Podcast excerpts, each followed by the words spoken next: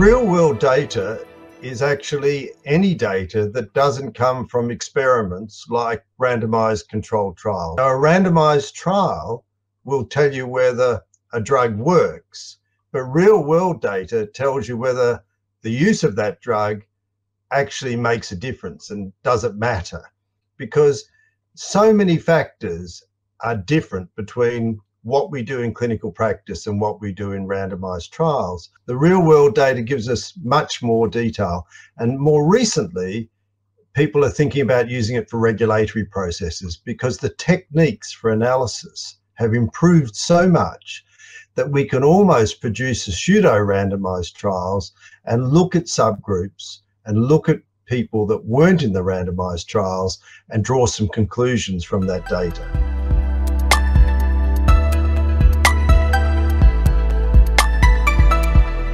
There are groups of people that love randomized controlled trials. There are other groups that like real world data and not so concerned about randomized controlled trials.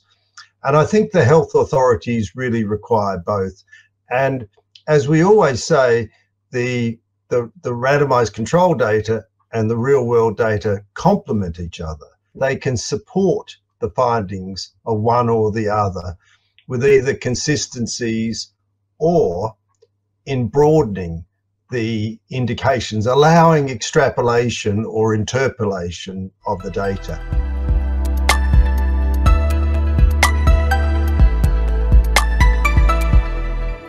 The first thing is that they have to be very carefully regulated. We have to have a, a population that is quite consistent. So the, the, definitions of diseases uh, that allow people to get into clinical trials are much more narrow. In fact, they're too narrow. And the outcomes that we look at are really specific. Also, clinical trials are too brief. They might go for months or even a year, but we need to know what happens over several years. They're probably too racially uh, restrictive. We, we often see a lack of patients from a range of ethnic groups. And we don't see many young people, certainly not pediatric populations, and we don't see many very old people.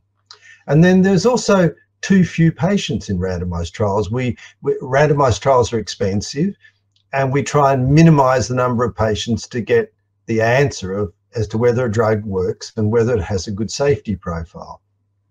And finally, the patients that go into clinical trials are too simple. They have too few comorbidities, and as a result, they have too few medications. So we don't see the range of polypharmacies that we might need to look at all the drug-drug interactions. So because of those limitations of randomized trials, the real world evidence is very important and necessary to complement uh, the, the, the, typical experiments.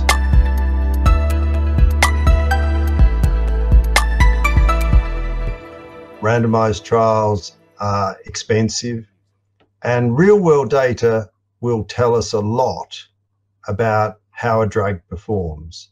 But I don't think it will ever replace the basic principle that a randomized trial will tell us whether a drug works or not. Because with randomization, we get rid of not just confounding we know, but we get rid of the confounding that is in the areas we don't know. With observational data, we can recognize many confounders, but there are unrecognized confounders that make it more difficult to interpret. So I think randomized trials will are, are great in the sense that they tell us whether a drug works or not and what the safety profile is in a fairly restricted population.